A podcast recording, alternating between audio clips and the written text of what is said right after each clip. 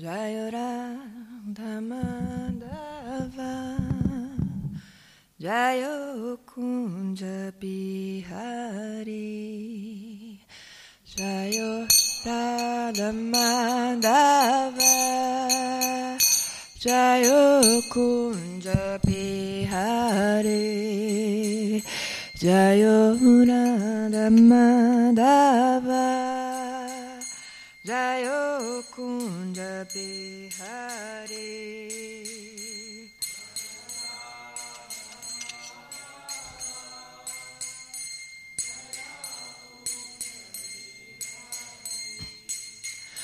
Jayo Gopi Jana Vallabha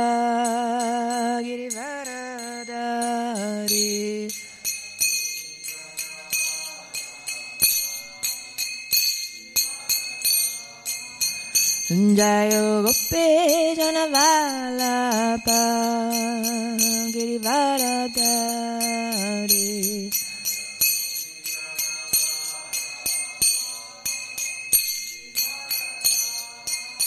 Yashodanandana Vajajana Ranjana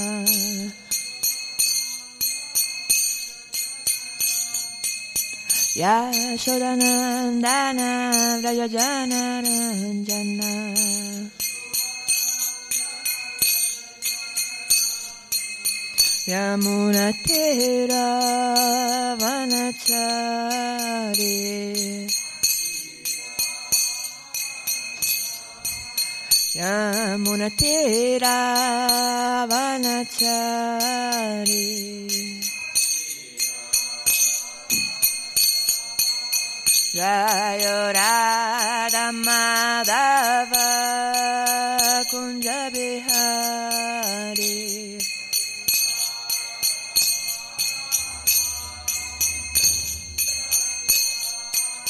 Jaya Radha Madhava Kunja Bihari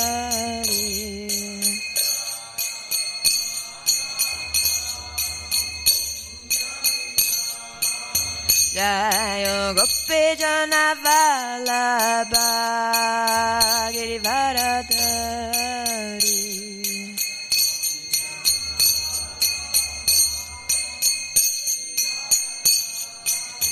Jaya Gopi Jana Vallabha Girivaradari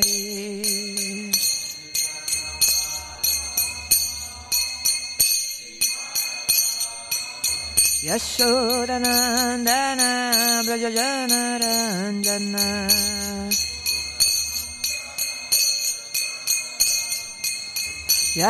यशोरनन्दन व्रजनरञ्जन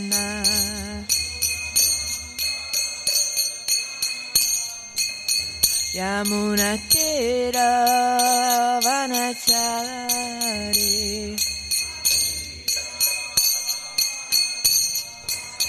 Yamunatira Vanachari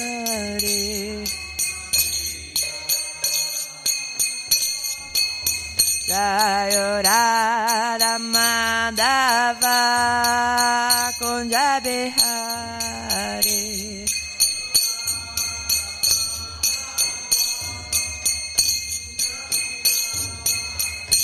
Jaya Radha Madhava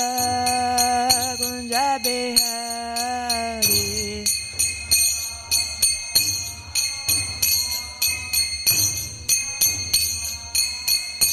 Hare Krishna Hare Krishna Krishna Krishna Hare Hare Hare Rama Hare Rama Rama Rama Hare Hare.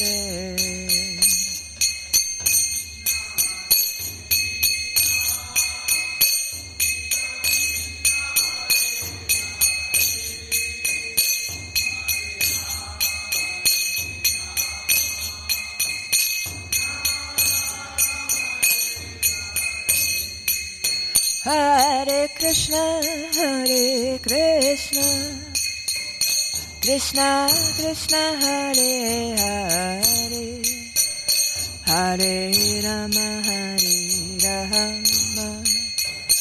Rama Rama Hare Hare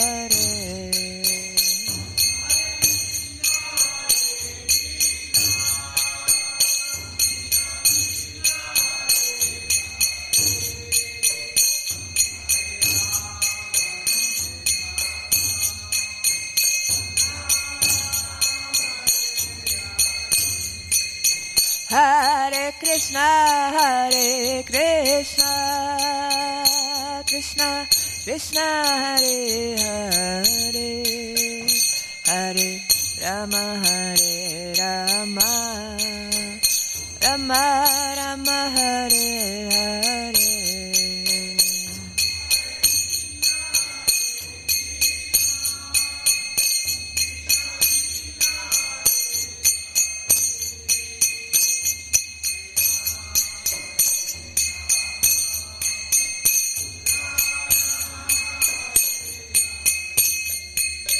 Jaya Radha Vraja Sundra Radha Vraja Sundra Shri Radhe.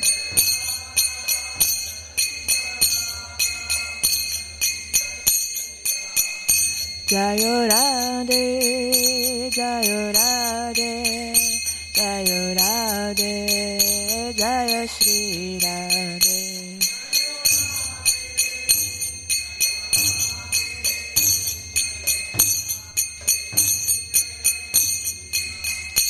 Jayo Jagannath, Jayo Jagannath, Jayo Baladeva, Jayo Subhadra.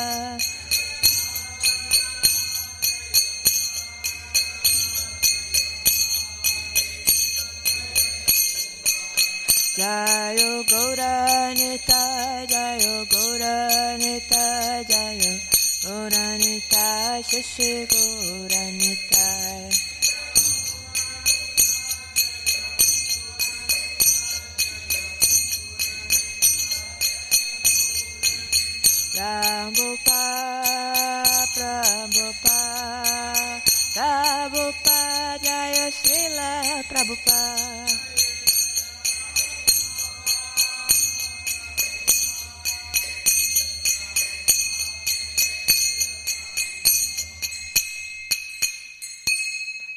Srila Prabhupada chi?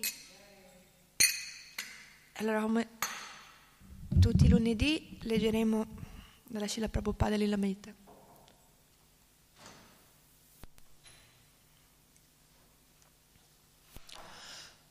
Om Namo Bhagavate Vasudevaya.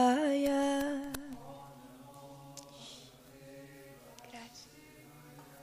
Om Namo Bhagavate Vasudevaya.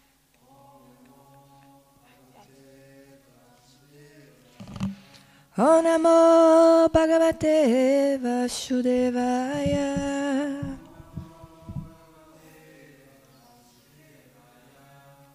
Vanchakalpatarubhasya kripa sindhu prevacha patitanam pavanebhyo vaishnavebhyo namo namaha. Allora, siamo alla Srila Prabhupada di Lamrita, parte quarta. Srila Prabhupada è in visita a Montreal. La visita di Prabhupada a Montreal aveva avuto luogo all'inizio dell'estate del 1968, sei mesi dopo il suo ritorno in America. In India, dal luglio al dicembre del 1967, Prabhupada aveva recuperato la sua salute e il 14 dicembre era tornato a San Francisco. Francisco. Dopo poche settimane era andato a Los Angeles, dove un piccolo gruppo di discepoli aveva aperto un tempio in un negozio di un quartiere borghese abitato da neri e da spagnoli. Il negozio era spoglio ed era situato in una posizione isolata. Prabhupada era rimasto là per due mesi dando lezioni, tenendo kirtan e offrendo ai discepoli forza e ispirazione. Benché avvertissi un ronzio nella testa che disturbava le sue attività, Prabhupada aveva trovato un buon clima e un sole piacevole e aveva continuato a tradurre lo Srimad Bhagavatam, a dettare cassette e a inviarli a Boston per farle battere a macchina. Un giornalista del Times era venuto a visitare Prabhupada nel suo appartamento per intervistarlo su un argomento che sarebbe comparso nel successivo numero di Life. L'anno del guru si chiamava. Quando l'articolo uscì, si vide che il giornalista aveva fatto di ogni, di ogni erba un fascio, mescolando Prabhupada e il suo movimento con un gran numero di informazioni riguardanti altri guru. Benché sul giornale apparisse anche una grande fotografia a colore di Srila Prabhupada e vi fosse descritta favorevolmente la visita al centro ISKCON di New York, Prabhupada aveva detto che non era positivo il fatto di essere stato confuso insieme ad altri guru che insegnavano speculazioni sullo yoga e la meditazione. In maggio, poco, pochi mesi dopo aver lasciato Los Angeles, Prabhupada era andato a visitare il suo centro di Boston. Anche là aveva trovato pochi discepoli sistemati in un negozietto. Aveva tenuto conferenze in molte università del luogo, comprese Harvard e l'MIT. E l'MIT. All'MIT, rivolgendosi agli studenti riuniti e al corpo insegnanti, aveva lanciato la sua sfida. C'è in questa università un dipartimento dove si insegna scientificamente la, la, differenza esistente tra un corpo vivo e un corpo morto? La scienza fondamentale, la scienza dell'anima, non era insegnata. Dopo essere stata a Boston, Prabhupada partì per Montreal e dopo tre mesi trascorsi a, Montreal, trascorsi a Montreal partì in volo per Seattle, dove si fermò per un mese. In seguito fece una breve visita a Santa Fe nel Nuovo Messico, dove il centro dell'ISCON era costruito da un minuscolo negozietto isolato. La ragione che spingeva Prabhupada a viaggiare di centro in centro era quella di addestrare e mantenere viva la, cons- la convinzione di ogni devoto e quella di parlare con i nuovi, con i nuovi arrivati. Molti giovani vennero ad ascoltare, ma Prabhupada ritenne che la maggioranza delle persone fosse già rovinata dal sesso illecito e dagli intossicanti. Erano figli di ricchi, ma erano diventati hippies e, av- e, ba- e vagabondavano per le strade. Per la grazia di Krishna, ora alcuni di loro erano stati salvati. Anche mentre si, si trovava in India per, ristabilir- per ristabilirsi in salute, Prabhupada aveva il pensiero fisso sul momento in cui avrebbe fatto ritorno in America per continuare la diffusione del suo movimento. Gli indiani sembravano interessarsi soltanto dalla gratificazione dei sensi, proprio come gli americani. Molti giovani americani, invece, disillusi dalle ricchezze, avevano rifiutato i grattacieli e le imprese industriali dei loro padri. Come Prabhupada aveva potuto constatare di persona durante il suo soggiorno a New York e a San Francisco, migliaia di giovani stavano cercando un'alternativa al materialismo. Essendo frustrati, erano maturi per ricevere la conoscenza spirituale. Quei devoti ancora neofiti non sapevano nulla della vita spirituale e in molti casi erano ben poco esperto, esperti anche nella vita materiale. Tuttavia, poiché si stavano dedicando sinceramente alla coscienza di Krishna, Prabhupada aveva fiducia che il, le loro carenze non avrebbero ostacolato il loro progresso spirituale. Benché per, for- per natura fossero belli, questi ragazzi erano sporchi e tristi e la loro bellezza era stata coperta. Tuttavia il canto Hare Krishna li stava vivificando, diceva Prabhupada proprio come il monsone vivifica la terra di Vrindavana rendendola fresca e verdeggiante. E proprio come i pavoni di Vrindavana si abbandonano talvolta a gioiose danze, così i devoti, dopo essersi lasciati alle spalle i legami materiali, ora danzavano in estasi cantando i santi nomi. Quando un giornalista chiese a Prabhupada se i suoi discepoli fossero hippies, Prabhupada rispose no, noi non siamo hippies, ma siamo happy, il che vuol dire felici. Più che un conf- conferenziere viaggiante o una guida formale, Prabhupada era il padre spirituale dei suoi discepoli.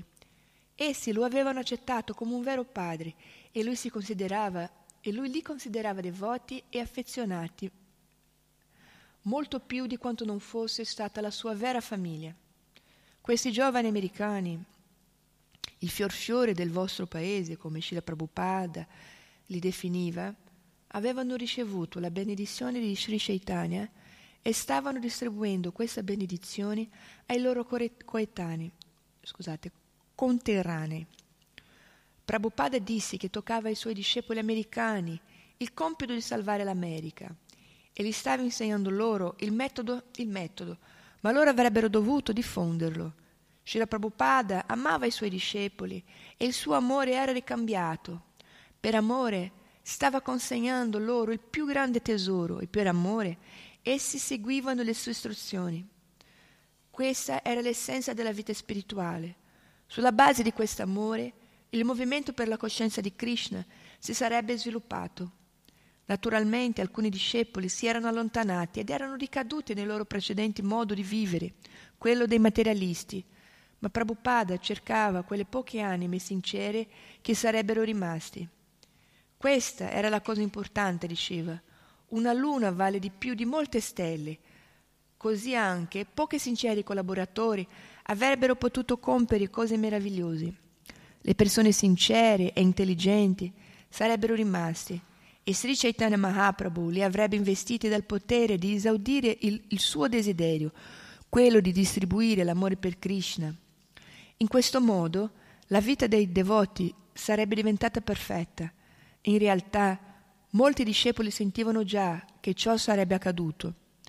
La coscienza di Krishna funzionava perché essi la praticavano con sincerità e Prabhupada coltivava con cura e pazienza il tenero germoglio del servizio devozionale che aveva seminato nel loro cuore.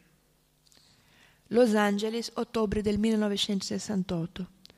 Srila Prabhupada tornò a visitare i devoti che vivevano e facevano la loro adorazione in una località veramente stimolante, sul Boulevard Hollywood. Un, gru- un grande gruppo di Sankirtan, organizzato da Talmal Krishna, cantava Hare Krishna nelle strade tutto il giorno e vendeva le riviste Back to Godhead in quantità di gran lunga superiori rispetto al passato, qualcosa come 200 riviste al giorno, con un incasso di oltre 100 dollari. Un giorno, tuttavia, poco dopo l'arrivo di Prabhupada, il proprietario li sfrattò dalla casa sul Boulevard Hollywood. Senza più tempo, i devoti si trasferirono, disperdendosi in varie sistemazioni di fortuna da un, calp- da un capo all'altro della città. Tutte le sere in cui era possibile, essi, essi si riunivano nel garage di qualcuno che lo cedeva prestito, eh, in prestito per una sera e Prabhupada cantava Hare Krishna con loro e teneva la lezione. Srila Prabhupada prese in affitto una vecchia chiesa cristiana sul boulevard La, C- La Cinega. Introdusse un metodo di adorazione più regolato e incrementò la festa domenicale dell'amore. Ogni fine settimana portava con sé una nuova, ben pianificata festa con un gran banchetto di prasada centinaia di o- e centinaia di ospiti. Questi nuovi programmi di Los Angeles incoraggiava Prabhupada il quale desiderava vederli introdotti nel, nei centri ISCON di tutto il mondo.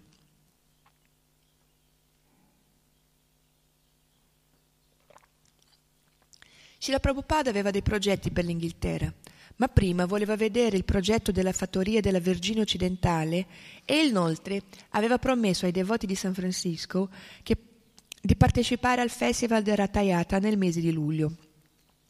Questi viaggi per stabilire ed espandere la sua ISCON erano sufficienti a tenerlo occupato, ma egli pensava sempre al suo lavoro di traduzioni e ai commenti delle opere vediche. A Los Angeles, nel mese del, di dicembre, Srila Prabhupada cominciò Il nettare della devozione, uno studio sintetico del Bhakti Rasamrita Sindhu di Rupa Goswami. Il nettare della devozione doveva essere un manuale destinato ai discepoli perché spiegava con abbondanza di particolare la scienza e la pratica del Bhakti Yoga. Contemporaneamente al nettare della devozione egli dette inizio a Krishna, Dio, la persona suprema, uno studio sintetico del decimo canto dello Srimad Bhagavatam. Visitando il tempio soltanto di domenica, egli aveva trascorso la maggior parte del tempo nella casa presa in affitto nei, disto- nei dintorni di Beverly Hills, dove lavorava intensamente ai suoi due maggiori progetti letterari. L'impresa letteraria più ambiziosa di Srila Prabhupada era il, comple- il, co- il comple- completamento dello Srimad Bhagavatam, che era costituito di non meno di 60 volumi.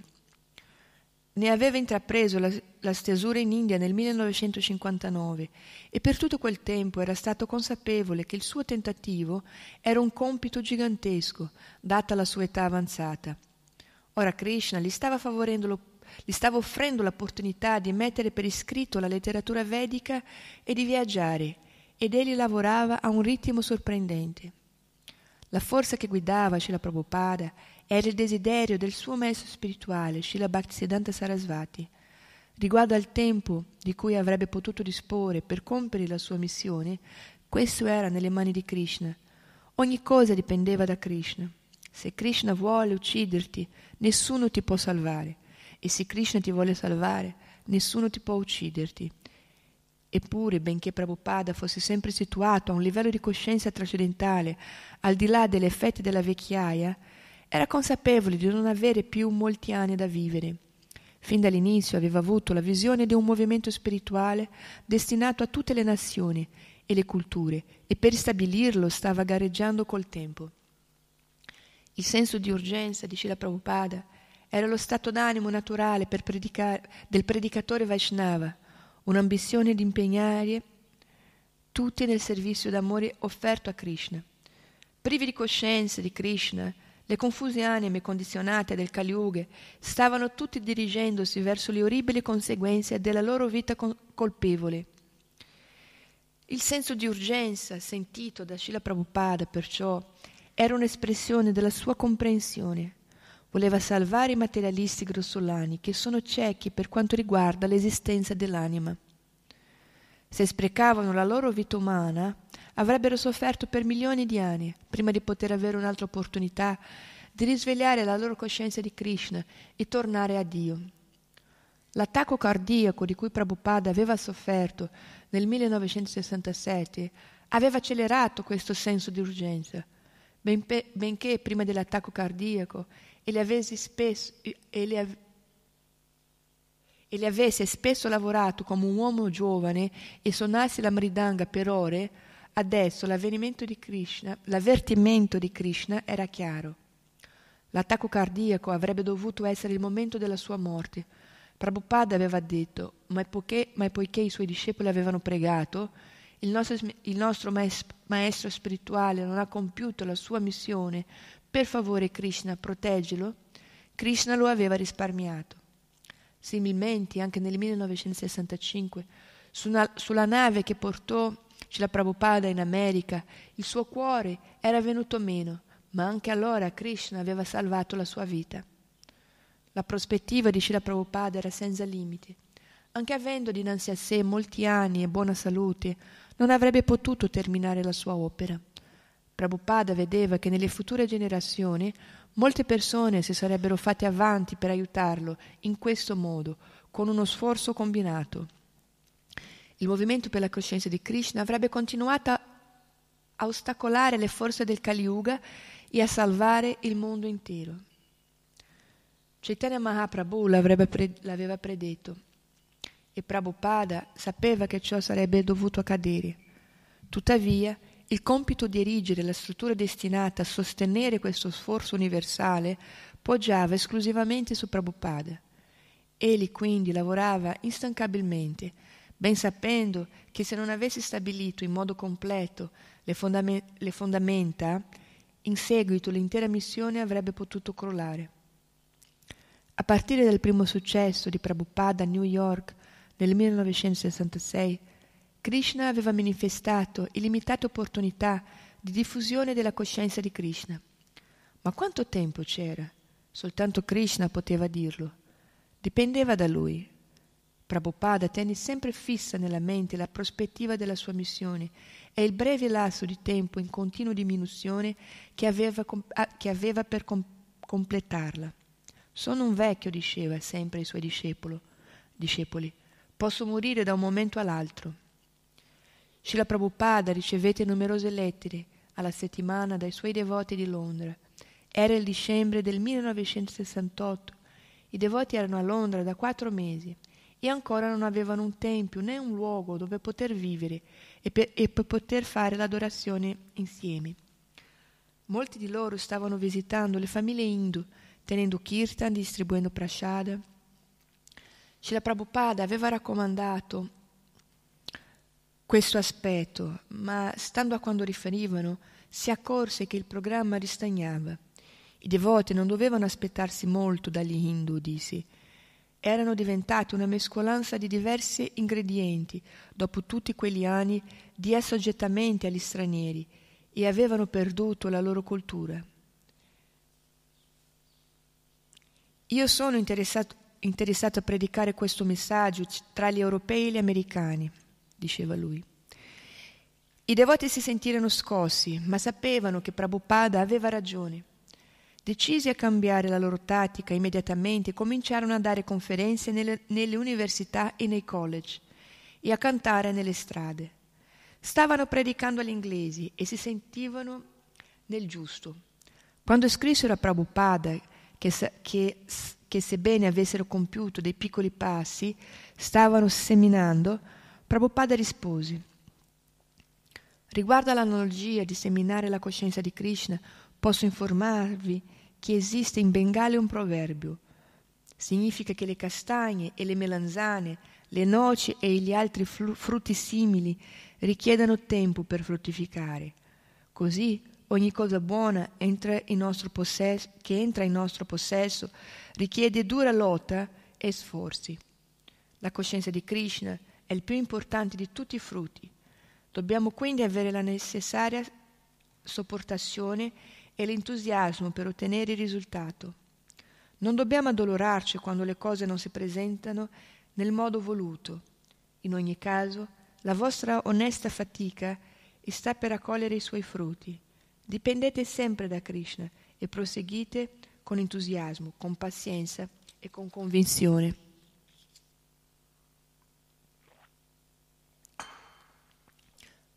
Durante la primavera e l'estate del 1969, Prabhupada continuò i suoi viaggi nei centri dell'ISCON americani.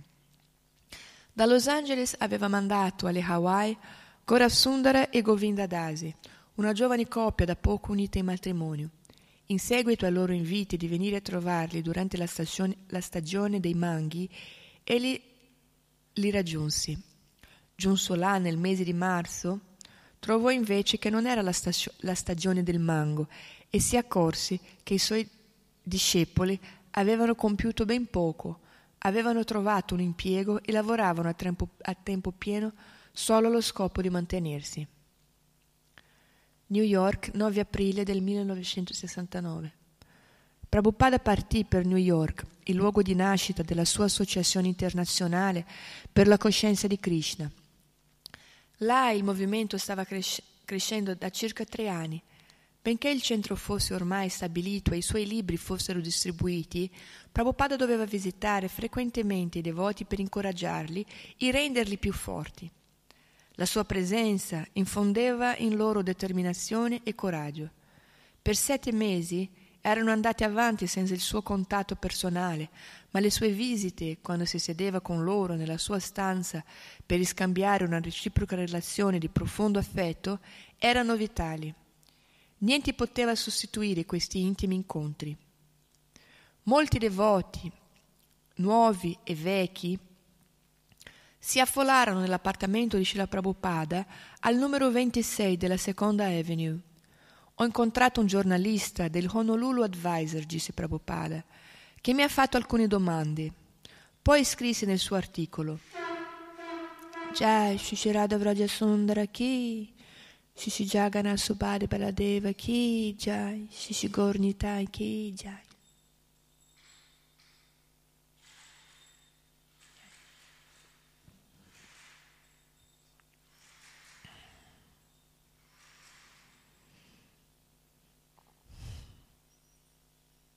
Molti devoti, nuovi e vecchi, si affollarono nell'appartamento di Prabhupada, al numero 26 della Seconda Avenue.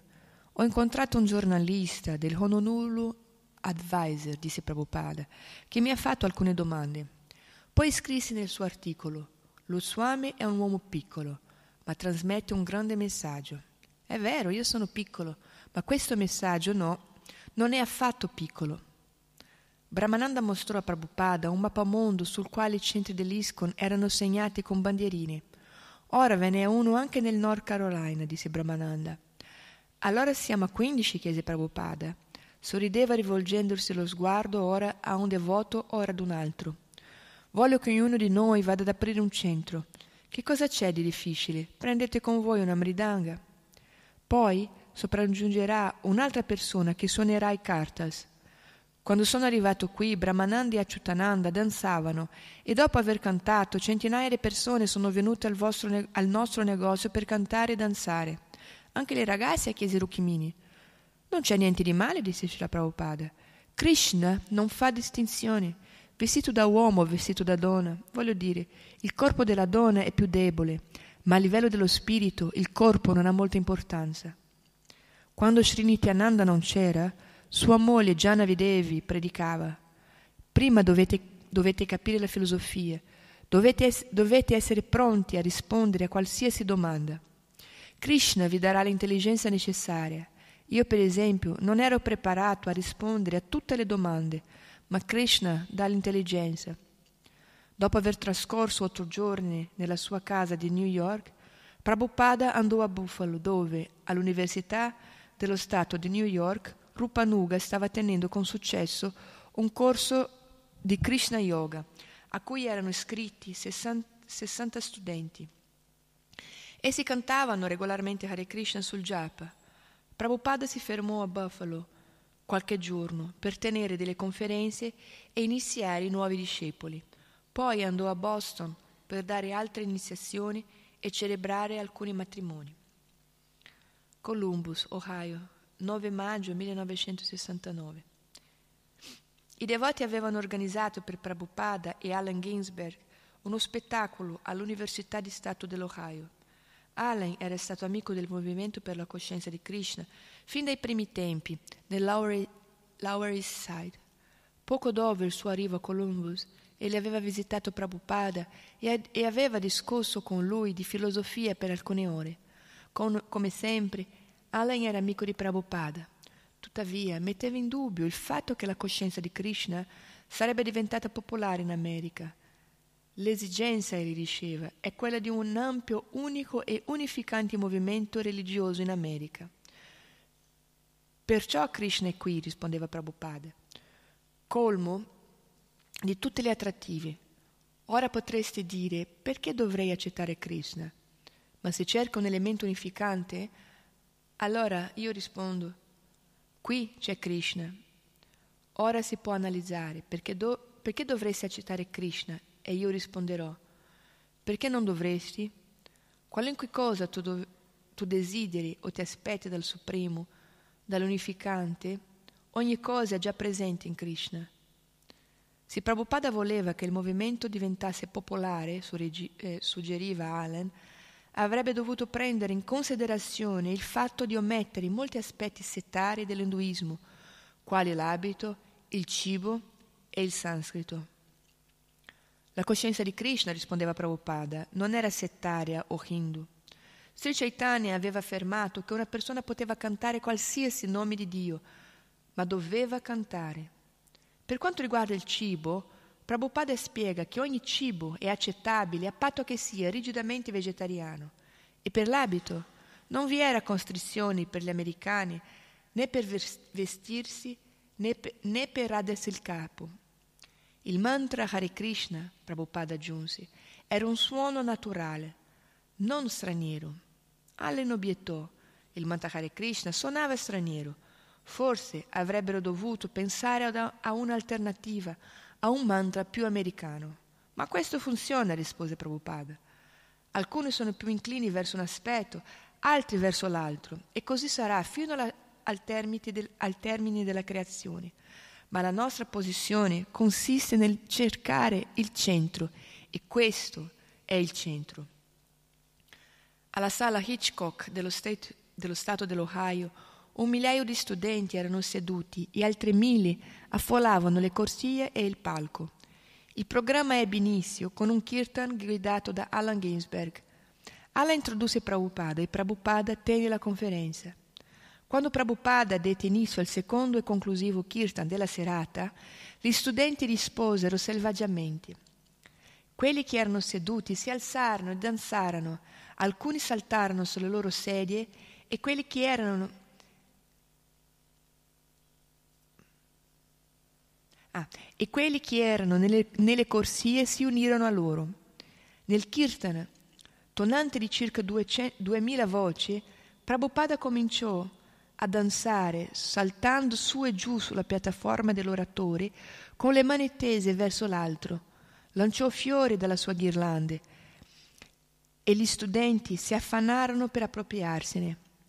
L'estatico e selvaggio Kirtana si potrasse per circa un'ora e infine Prabhupada lo concluse. In seguito centinaia di, stu- di studenti si affollarono intorno a Prabhupada per farle delle domande.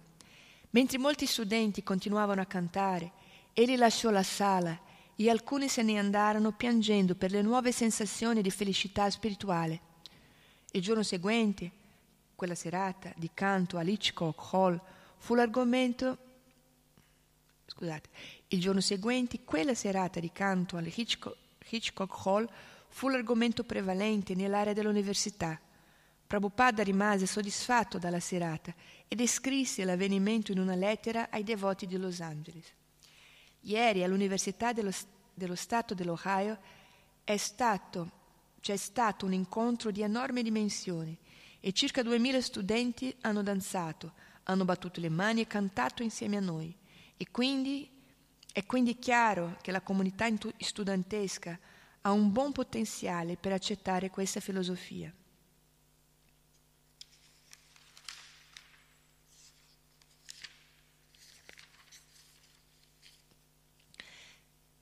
New Vrindavana, 21 maggio del 1969.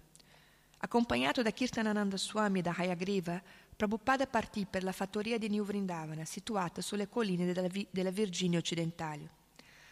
La macchina si impantanò nel giardino di un vicino, quasi all'entrata della proprietà, e Prabhupada decise di fare a piedi gli ultimi due chilometri sulla strada fangosa che portava alla fattoria. Presto però la strada scomparve e Prabhupada insieme con le sue guide prese un sentiero di strada battuta e si addentrò nella foresta. Gli alberi a metà di maggio stavano ancora mettendo le foglie e i raggi del sole filtravano tra, tra i rami e illuminavano un tappeto di plox di un rosso cupo e brillante. Prabhupada camminava svelto, lancia, lasciando dietro di sé Kirtanananda Swami e Hayagriva che si affannavano per raggiungerlo. Un ruscelletto serpeggia, serpeggiava ostacolando spesso il loro cammino e Prabhupada lo attraversava passando di pietra in pietra. Disse che non sarebbe stato difficile fare quelle strade con un carro a buoi. La foresta era simile a una giungla, come, previsto, come egli aveva previsto e desiderato. Durante l'anno precedente, Prabhupada aveva scambiato una fitta corrispondenza con Kirtanananda Swami e Hayagriva circa il progetto di New Vrindavana e aveva stabilito le basi per una vita cosciente di, cosciente di Krishna in campagna. Prabhupada aveva detto che voleva una comunità basata sugli ideali vedici e tutti sarebbero vissuti in un modo semplice, allevando le mucche e coltivando la terra.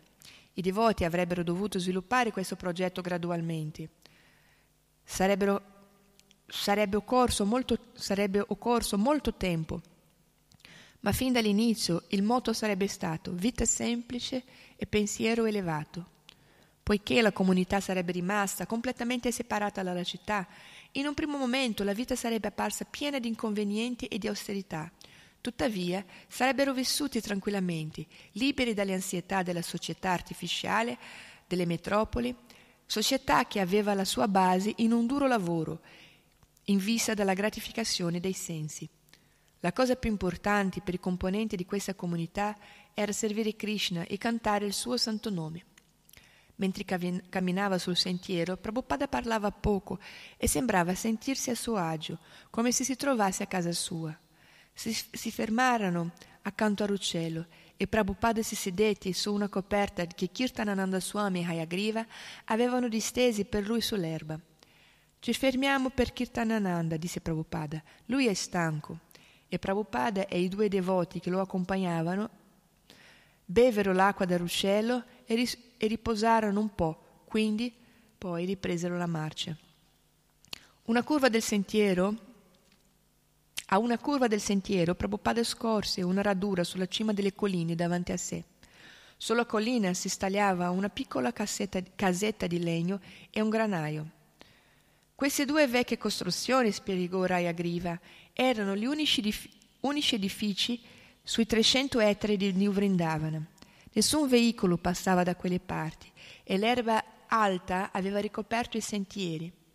Un salice allargava i suoi rami accanto alla casa era un, un, un scenario primitivo di vita intatta. Prabhupada amava la vita semplice di New Vrindavana e accettava con soddisfazione le semplici offerte dei devoti. Gli servivamo cereali appena macinati e cotti nel latte e Prabhupada disse che era un, un piatto squisito. Quando vidi la cucina col pavimento di terra battuta, ricoperto di uno strato di, di sterco di mucca seccato, manifestò la sua approvazione disse che sembrava proprio la cucina di un villaggio indiano. A Prabhupada piacque anche la sua stanza nella soffitta, situata direttamente sopra la stanza del tempio. Libero dall'involucro, le piccole divinità di Radhe Krishna che avevano viaggiato con lui nell'ultimo mese e mezzo. Ah, scusate. Liberò, liberò dall'involucro le piccole divinità di Radhe Krishna che aveva viaggiato con lui nell'ultimo mese e mezzo e chiese a un suo servitore, Devananda, di improvvisare un altare su un tavolino in un lato della stanza. Sistemò i due bauli in un modo da formare una specie di scrivania e pose su uno dei bauli la fotografia del suo maestro spirituale. Prabhupada era pronto per riprendere il suo programma giornaliero e cominciò subito. Nella tarda mattinata Prabhupada si, face, si faceva fare un massaggio all'aperto, poi si lavava con l'acqua tiepida in una doccia improvvisata dietro un riparo sul prato. Kirtanananda Swami cucinava per Prabhupada il solito pa- pranzo di dal, riso e ciapati, con l'aggiunta di alcune erbe selvatiche che crescevano sul posto. L'estate precedente Kirtanananda Swami Hayagriva avevano raccolto delle more e avevano fatto una conserva che ora servivano a Prabhupada in forma di chutney. I ciapati erano fatti con farina integrale di frumento appena macinata e tutto veniva cucinato su un fuoco a legna. Il miglior combustibile per cucinare, commentò Prabhupada, era lo sterco di, mu- di mucca. Poi veniva la legna, poi il gas e per ultimo le- l'elettricità. Prabhupada passava la maggior parte del suo tempo all'aperto, sotto un albero di cachi, a 30 metri da casa, seduto accanto a un tavolino che era stato costruito da un devoto.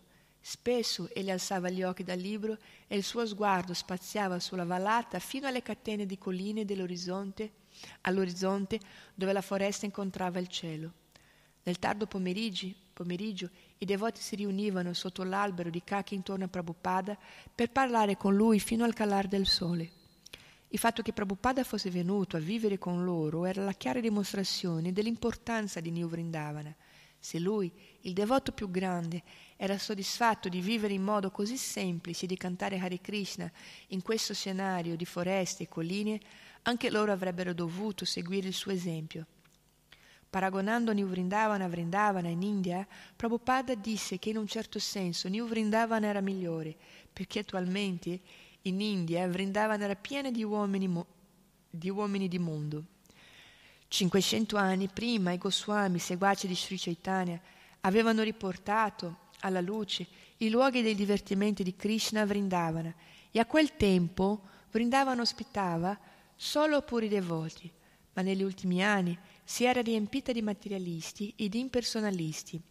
A New Vrindavana invece sarebbero stati ammessi soltanto coloro che desideravano sinceramente dedicarsi alla vita spirituale. Nella società vedica, disse Prabhupada, tutti si sentivano soddisfatti di vivere in questo modo, così semplice, in un villaggio accanto a un fiume. Le fabbriche non erano necessarie. Prabhupada voleva che il mondo intero potesse sperimentare questo modo di vivere vedico. E New Vrindavana sarebbe stato il modello di questa vita per il beneficio delle masse. A New Vrindavana non c'era il telefono e per andare a ritirare la posta bisognava camminare per due chilometri. In questo, disse Prabhupada, New Vrindavana era proprio come Vrindavana in India. Mancavano le comodità moderne. Queste difficoltà, tuttavia, ben si adattavano alla filosofia Vaishnava, secondo cui le comodità moderne non, vo- non valevano il loro duro lavoro richiesto per procurarsele. Accanto ai doni della natura, il devoto poteva impegnare il suo tempo e le sue energie nella vita spirituale. A New Vrindavana c'era una, solo una mucca, un esemplare di razza mista col pelo nero e bianco, di nome Kalia, e Prabhupada beveva un po' di latte al mattino, a mezzogiorno e alla sera. Non aveva mai gustato un latte così buono in, ses- in 75 anni, dissi. Un giorno predissi che a New Vrindavana ci sarebbero state molte mucche e le loro mamelle sarebbero state piene e gonfie che, che il loro latte gocciolando avrebbe insuppato la terra. Benché gli occidentali non riuscissero a capire quale grave peccato stessero commettendo macellando le mucche e quali sarebbero state le pesanti reazioni del karma, New Vrindavan avrebbe dimostrato al mondo i vantaggi sociali, rurali ed economici derivanti dal fatto di proteggere le mucche e di utilizzare il loro latte invece di ucciderle per nutrirsi dalla loro carne. Prabhupada voleva che i devoti di New Vrindavana costruissero delle casette. Voleva molte costruzioni, anche se le prime sarebbero state primitive, e spiegò come si poteva fare delle semplici strutture di argilla cotta. Voleva anche una scuola, coscien- cosci- hm? una scuola cosciente di Krishna. La campagna, disse, era l'ambiente più adatto per una scuola. La città è l'opera dell'uomo, ma la campagna è opera di Dio, disse Prabhupada, parafrasando il poeta inglese Cooper. Nella scuola i ragazzi avrebbero imparato a leggere, a scrivere e a fare di conto, e nello stesso tempo sarebbero diventati puri devoti. Nei loro giochi potevano imitare i passatempi di Krishna con i pastorelli. Un bambino poteva massaggiare Krishna e un altro poteva fare la lotta con lui, proprio come nel mondo spirituale. Le donne di New Vrindavana, disse Prabhupada, avrebbero avuto cura dei bambini, avrebbero pulito il tempio e cucinato per le divinità e avrebbero fatto il burro. Avevano molti progetti per New Vrindavana e questi non erano che alcuni punti da sviluppare. Sviluppare questo progetto fino alla vostra piena soddisfazione, disse a Kirtanananda Swami. Quella che Prabhupada voleva era una comunità vedica modello, i cui abitanti avrebbero eh, prodotto il loro cibo e tutto ciò di cui avevano bisogno. Se non potevano diventare autosufficienti, disse, non c'era alcun dubbio di occupare tutta quella terra. Ancora prima di visitare New Vrindavana, Prabhupada aveva chiesto a Kirtanananda Swami a Hayagriva di progettare sette templi e di erigere sulla proprietà. Questi templi avrebbero dovuto portare il nome dei sette templi più importanti di Vrindavana, Madana Mohana, Govindaji, Gopinath, Radhanamonar, Radharaman, Shamasundari, Shamasundari eh, scusate, Shamasundara e Radha Gokulananda. Prabhupada aggiunse che avrebbe procurato di persone le divinità di Radha Krishna per ogni tempio. Era inevitabile che Prabhupada lasciasse New Vrindavana. Numerose lettere da Londra, da Los Angeles, da San Francisco lo spingevano a rimettersi in viaggio. Il giorno della partenza i devoti gli dissero scherzando che non potevano andarsene, che non poteva andarsene. Kirtanananda Swami arrivò a dire che avrebbero sbarato la strada per non permettergli di andarsene. Ma Prabhupada lo rimproverò. Non puoi comportarti così col tuo maestro spirituale. Accompagnato da Kirtanananda Swami e dai devoti di New Vrindavana, Prabhupada percorse a piedi i sentieri del bosco. La campagna era verdeggiante e la brezza estiva, calda e umida.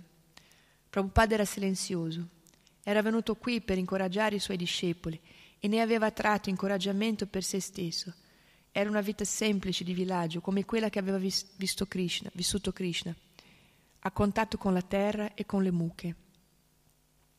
Per ora vi erano solo pochi devoti, ma per grazia di Krishna ne sarebbero venuti molti altri. Prabhupada e Kirtanananda Swami camminavano uno a fianco all'altro nel sentiero della foresta.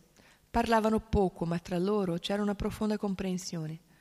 Prabhupada non gli aveva dato molte istruzioni specifiche, qualche parola mentre stavano seduti insieme o passeggiavano insieme per i prati, un gesto, un'espressione dal vivo, soddisfatta o preoccupata. Kirtanananda però Capiva che il progetto di New Vrindavana era molto caro al suo maestro spirituale e sarebbe diventato molto caro anche a lui. Hare Krishna, scusate, Prabhupada si assicurò che i devoti di New Vrindavan, che erano molto concentrati nel cantare Hare Krishna, nel servire le divinità e nel proteggere le mucche, avrebbero ricevuto tutte le, le benedizioni di Krishna e il successo sarebbe arrivato. La comunità era già un successo in sé e Krishna avrebbe continuato a, proce- a proteggere i suoi devoti da ogni ostacolo e difficoltà. Al termine della marcia di due chilometri, circondato dai suoi devoti, Prabhupada rimase per qualche minuto in piedi accanto alla macchina che lo avrebbe portato all'aeroporto di Pittsburgh, dove avrebbe preso il volo per Los Angeles. Le sue valigie, che erano arrivate con un carro tirato da cavalli, furono sistemate nel bagagliaio dell'auto e Prabhupada salì sul sedile posteriore.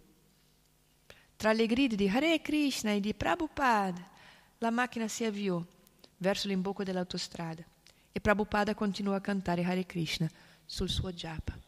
Jai Shila Prabhupada Lilamrita chi? Allora, ovviamente oggi vogliamo augurare buona vigilia di Natale a tutti, tutti i devoti e tutte le persone che ci stanno ascoltando attraverso la radio. Anche Gesù Cristo è venuto in questo mondo per propagare l'amore per Dio questo è stato il grande regalo che Lui ha portato per tutti noi, per l'umanità e noi siamo felici e onorati oggi di pregare, di cantare per Lui e di condividere questo amore, questo amore che unisce le religioni e unisce le persone, questo amore che, che è trascendentale e che non può dividere. Dunque siamo tutt'uno con tutte le persone, con tutti quelli che oggi il Natale lo considerano un giorno speciale, perché il Natale è un giorno speciale per tutti noi. Hare Krishna e buon Natale.